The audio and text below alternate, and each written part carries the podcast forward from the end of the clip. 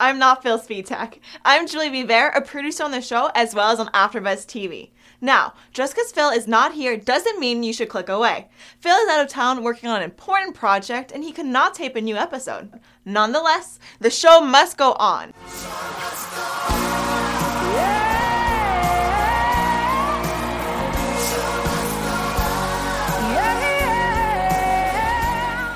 I am here to pass along to you some knowledge that he taught me very early on. It's a quote he borrowed from Albert Einstein, which goes It's not that I'm so smart, it's just that I stay with the problem longer.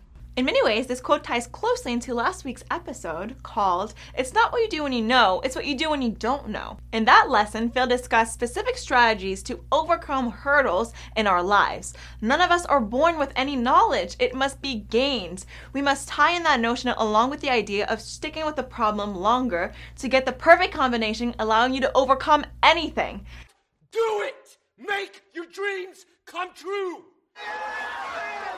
I find that today's culture is so obsessed with the instant gratification. We want things to be done and work right away. When they don't, we fret and probably give up. This is something we struggle with, but we have to learn from our mistake. At least I certainly need to. This is what Phil taught me, and this is what makes him so smart. Each of those struggles, and many times those failures, have taught him something different, and he carries that along with him.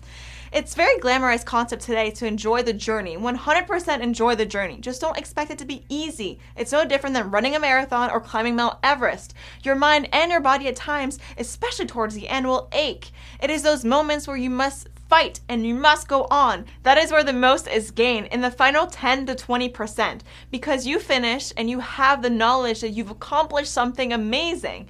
You suddenly grow in such a way that you never thought was possible. The harder the struggle, the more rewarding the feeling becomes. I could slink off the runway and let my inner model die of shame, or I could pick myself up, flaws and all, and finish.